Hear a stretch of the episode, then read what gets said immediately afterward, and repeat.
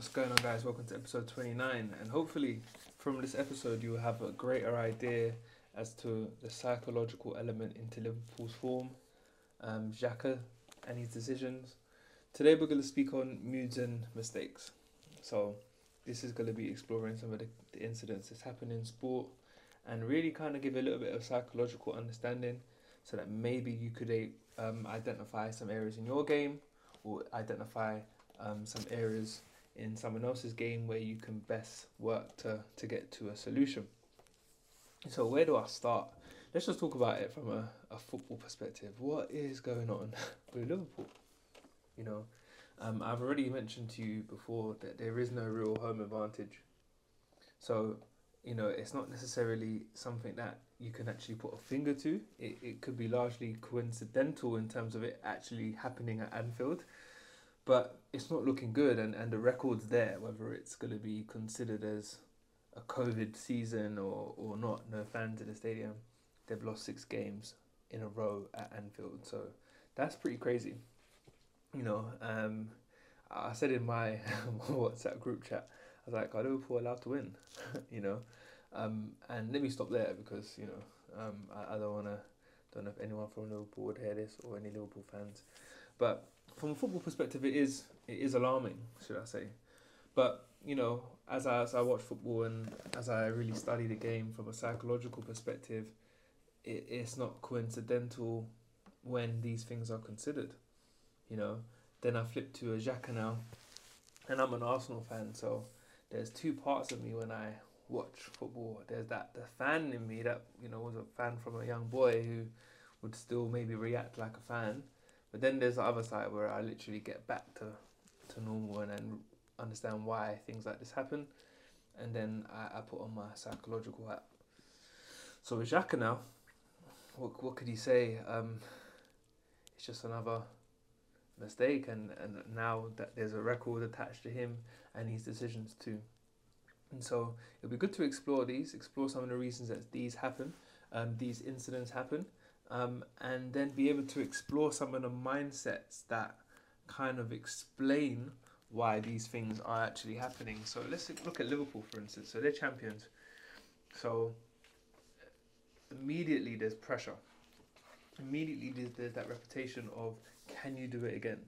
You know, so you're going through your season, and you could see like it would be great actually to to do like a highlights reel of the Jurgen Klopp Premier League post match interviews where they're asking him every single question about something to do with becoming champions, something about them winning back to back. And now, as as the games come um, and get, you know, or furthermore, when that was happening, you could just see he would just try and divert that that question and, and avoid it and you know redirect the, the interviewer and then you could see a growing frustration which was actually quite um, interesting to see actually, and that was actually very interesting to see him avoid that question and become increasingly frustrated because of that. And now it's developed into a top four thing, and and really trying to go into some of the reasons why it's not going well at Liverpool. And so, what am I trying to say by that? There's been pressure from the onset. There's been pressure from Liverpool to maintain that remarkable form that they've shown over the last few years. They had records at home. They had, they were just one of the best teams in the world, right? If not the, they won the Club World Cup, right? Yeah, so they were the best team in the world, I believe. Yeah, no, no, excuse me, Bayern Munich were, but like you know, last season they were the best. The season before now, I think. Anyway, just leave it. But yes, um, so that's that's Liverpool. So there's been pressure from the onset. So the players will be immediately affected by that, and as a few results don't go their way, the increased pressure, the increased scrutiny can could actually drain the players, you know, because uh, it's it's easier when you know you're playing well and you know you're on top, and it, it is easy for you to kind of focus, or easier to focus on the next game. You know, you're on top. You're not looking behind. You're not looking ahead of you to see if who's on top. You're more like, literally, no one else is there for you to really consider. So, and I believe they ran away with it last season, right? I think very early in the season, so it was easier for them to maintain their focus. Whereas when you're a team that's looking up now and results are not going your way, you know it can be a little bit exhausting alone just to try and chase, and then the scrutiny and the pressure for you guys to maintain, um, you know, Premier League or champion status. And so that can definitely affect the mood of the players in the team, you know, where players, you know, will come into training, feel a little bit dejected. And this is considering COVID, the motivation's going to be at a low, you know, things are feeling a bit mundane in terms of a lack of stimulation for the boys. And so, what I've definitely noticed, especially from body language at the club, the mood is very low from the players. The mood is extremely low you know. And if I'm being completely honest with you, there's every reason for you to understand why they've gone through a lot. Um, one, COVID alone, um, and and the the implications as that that does have on football. Um, their home being a fortress, they were a team that really were galvanized and, and, and benefited from a home advantage. And you saw that last season with their records. So that being stripped of them, it almost could feel a bit handicapped, like a massive element of sport being taken away from you. And then obviously the results and the pressure that is upon you, it's hard for you to maintain that level of optimism and and and poise. And so uh, the mood is very low, and so there's a number of kind of thought processing that you know kind of results from you having a low mood and I want to be able to identify them today. And then what I'll do at the end of this episode is identify the alternative perspective, and that can at least start triggering and in, in, in planting some seeds of thought that can be more empowering rather than debilitative to your performances. And so with Xhaka now, it's an interesting one, and I believe it's tough for me to say because I don't know Xhaka personally, but there is um, a massive psychological um, explanation to why mistakes happen so in, uh, you know instantly. So when we make decisions, there's two parts of our brain that that um, can govern the way that we behave. You know, so we have a rational part of our brain which is a little bit more um, calculated, where good judgment would take place, and you know, if I haven't said that already, irrational, rational with an R, not I, a rational um, side of your brain where those are, you know, a little bit more of a smoother mental processing, right? And then we have like an irrational um, side of our brain, which is called the um, amygdala. So that's another part where a bit more of an emotional, rash in judgment, um, not very well considered um, decisions um, in that section of our brain, which is usually associated with what teenagers and young individuals kind of um, make most decisions from, the, our amygdala. So that's a part of our brain which is um, a lot less rational in thinking, and that is definitely something where a lot of the decisions that Xhaka makes on the pitch is definitely governed by the amygdala. The interesting thing is though, we almost in when we're making decisions, we are presented with a crossroads. So there is you know the the threat or the scenario is presenting to us. This is all quick and split second processing, um, by the way. But we are presented with uh, a, a challenge, a threat, or a scenario, and then we have thoughts, conscious thoughts that we we you know we um, entertain, and that steers the direction of um, how we interpret the information, which then leads to how our behavior is, you know, performed. And so I, I can't tell you exactly what Xhaka is thinking, but a lot of it, you can see a lot of it is um, irrational. Why? I think back to that actual moment when he made that mistake on Saturday. He, you know, he looked up. So this is explaining the the thought processes. He looked up. With a footballer, you have to decide and act very fast. So, you know, his brain's worked to that capacity over the years to to to calculate and to make decisions. So he looked up, um, you know, he's under pressure as well, which makes it easier for you to to to think and make decisions through the amygdala because there's not much um, thought processing to, to actually be made. So he, he looks up, um, bit of pressure right by the goal, and he sees a threat in terms of Chris Wood in front of him. He's right footed, he's left footed, but he's taken the touch. Yes, it's a, not the greatest touch, which increases a bit more pressure on him as well.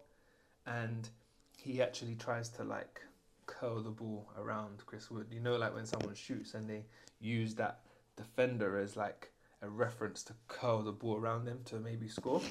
He actually attempted that, um, which led to a mistake being you know happening, where you know he done that on his weaker foot, hit Chris Wood, went in, and there's been a lot of scrutiny towards him because of that. But that's and and Xhaka is not completely at fault for this because it should be made to his attention um, about the you know how our mind and brain works, you know, um, and it's something that can be changed. It's something that can be worked on, and it takes a lot of conscious thought to kind of get yourself in the habit of you making more calculated and you know um, more um, rational decisions when you're when you're engaging in sport, and that's definitely gonna have to start in training. You know, um, if you if you become a little bit more lackadaisical in training, and you know you're making a lot of those decisions from the amygdala, the part of our brain, the irrational part of our brain, it's hard for you to com- to all of a sudden become serious in your game. So make that be a lesson to everyone as well. So before um we or furthermore before I get onto some of the solutions, let's explore some of the the thought processing that would happen when you don't respond to mistakes well um, and then also when your mood is not very up there. So with Xhaka, when I say responding to mistakes well, I'm referencing the previous mistakes that's led to this record. So with Xhaka, that was actually kind of an additional kind of like observation that I wanted to kind of make clear to you guys to, to get you to think about how our brain works and, and how decisions can be made. And as I said to you before, that can be reversed and you know, if you feel like you're someone where you are making rash decisions, it's something that you want to address and you can contact me. I'm more than happy to, to support the community of the podcast listeners. And so back to kind of Liverpool now as we transition into them handling, um, you know, this period where their moods is very low. This is what they will be going through, you know. So they would be focusing on the the risks. So the risk of them maybe playing freely, um, the risk of them, you know, maybe not shooting and scoring. Scoring's been a massive issue. So we've heard that on from the media perspective, they're not scoring. They haven't got that goal scorer, etc. And you know, it's kind of happened since Jota's been injured, right?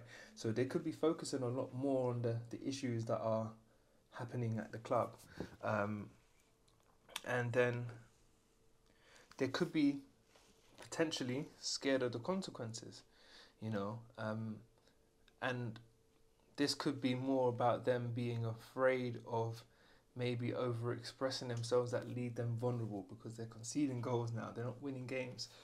So it's more of them like being a little bit afraid to express themselves because of the, the things that could happen which could make their matters worse which then makes affects the way that they play. They don't play with the freedom. They don't play with the the confidence, so to speak.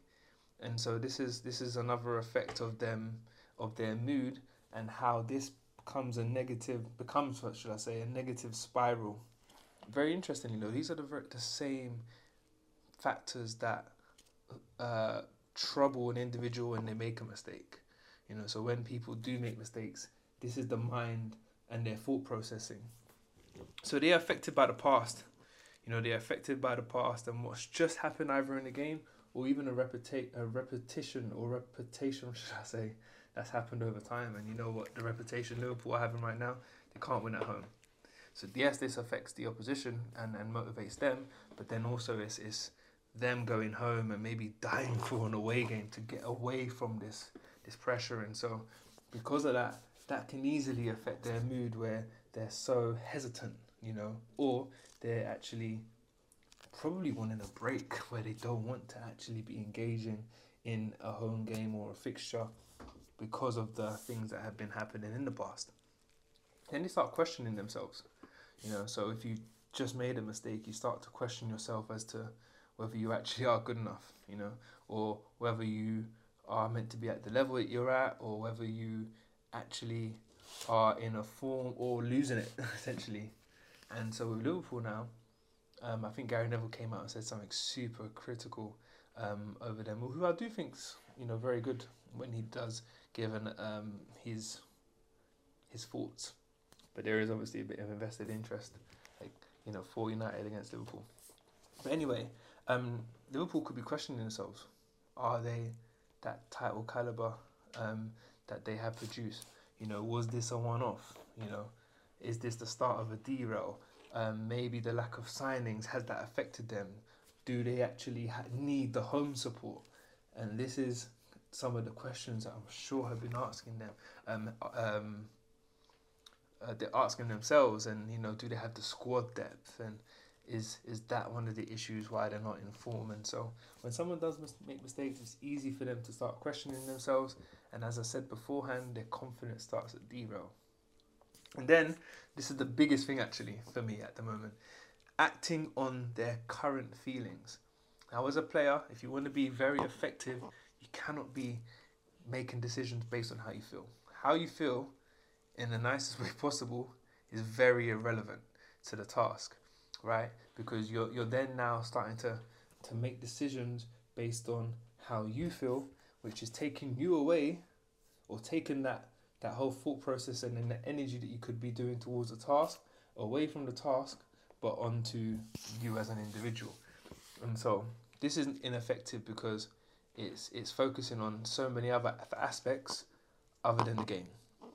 And so I believe again Liverpool their their mood is not very high. And so they are making decisions based on their current feeling. Maybe they're not feeling so motivated. Maybe they just need a break and they're they're kind of tired of everything. So this is something that um, is is very apparent for those that make mistakes too, because they'll focus on how they feel. They'll feel frustrated. Maybe they start having a go at somebody, maybe the referee or something of the sort. Maybe they might start go for a crunch and tackle. They act on how they feel, and you've seen it in the game where people make irrational decisions like that, and they're off. You know, so that's that's an that's another element there. But let me focus on some of the the more empowering um, perspectives and, and mindsets. So what we just looked at was some of the pessimistic thoughts that you can have, which is debilitated to performance. And as I said to you before, this is when you have just made a mistake or when there's been a, a, a succession of negative results. These are some of the thoughts that you would um, have when you do compete in sport, um, which can affect the way that you play. So here's some more practical and empowering ways of thinking. So instead of you focusing on the risks, and the things that could easily go wrong, it's important for you to shift that focus into the rewards of what you can actually do and, and the benefits of you actually engaging in, in, in in sport. So let's just say for example you just made a mistake when you when you're playing like you know the next phase of play, you could be focusing on the fact that you don't want to actually misplace that pass. You don't want to make a mistake again. But as you literally placing so much focus on the negative and and the things that could go wrong, it's almost like you're you're replaying that that moment in your head and almost subconsciously creating a muscle memory. And I say that in a very loose terminology, but like creating a, a schema, right? Which can then probably make it more likely for you to make that same mistake, or it kind of restricts your mind to be free, you know? And so focusing on the rewards is more practical and empowering perspective because you are focus or you're you're creating that schema of the success, you know, and and that's what we want to be doing and training our minds in that regard. So instead of you being scared of the consequences, you want to consider the opportunity. What opportunity is there for you to be successful? You know, instead of you focusing on the maybe losing at home, you have a great opportunity to play a team that's playing in a relegation battle. I'm saying Fulham and you have an opportunity to get yourself informed. You're playing at home, you're playing in familiar territory, you know, players are coming back. It's an opportunity for you to succeed and do well, right? And, you know, maybe a player might be getting a start for the first time or they're getting a run of games and, you know, they had a good Champions League game and they, they have been scoring of late. The opportunity for them to have a 90 minute game to score. And that's something where you're thinking a lot more practical, a lot more empowering, and a lot more rational in your thought. And then instead of you being affected by the past and focusing on what has happened that's gone wrong and the things that potentially could go wrong again, It's more about you living in the present. What can you do now? I have a little acronym that I break down. It's like a winning mentality, W I N. What is important or what's important now? That's the winning mentality. You're focusing on the present. You're not lingering in the past, but you're focusing on the, the new chances and new opportunities for you to become successful and, and, and to make an impact. And then instead of you being or questioning yourselves, it's this is a very interesting one. So instead of questioning yourself, you being persistent, but I like this phrase, stubborn in thought. Um, yesterday, um, the Man United game, um, there was a lot of talk about Raheem Sterling and him not scoring against Man United in his career and him being against Wan Bissaka. And yes, he didn't score. Yes, the City lost, but he was very. And even Gary Neville said himself. He said he's stubborn. You know, he will keep doing what he's doing until it works for him. You know, um, despite you know some of the, it not going well for him, despite his team not winning, despite him not scoring, he's still gonna do that same. He's gonna still maintain his efforts and his his um his his contribution. He's gonna maintain that contribution to his team despite the scenarios, and that's something which is a seriously empowering and practical way of thinking because it doesn't tear away from your game. You don't lose your game because of the circumstances that's going on. You're stubborn in thought. You're gonna keep pushing, and persistence can't keep up with failure. And lastly, instead of you acting on your feelings, it's you being attentive to the task at hand. By you focusing on how you feel, as I mentioned before, it takes away from what you can actually do and things that are needed of you to be effective um, in the task. And those are ways that are you can empower yourself yourself a lot more. And this is something that I feel like you can almost save as a bookmark because you sometimes you don't always feel like this, but you know, these are two ways you could think, especially after handling mistakes, and especially over a run of games and how it could affect you and your mood and at the club. And these are ways that you can almost rescue yourself in terms of the way that you think that can positively affect you in the next phase of play. And again, this is something that you can start developing and practicing and get in the habit of in training so it becomes closer to second nature in a competitive scenario. So I hope that adds value to you guys.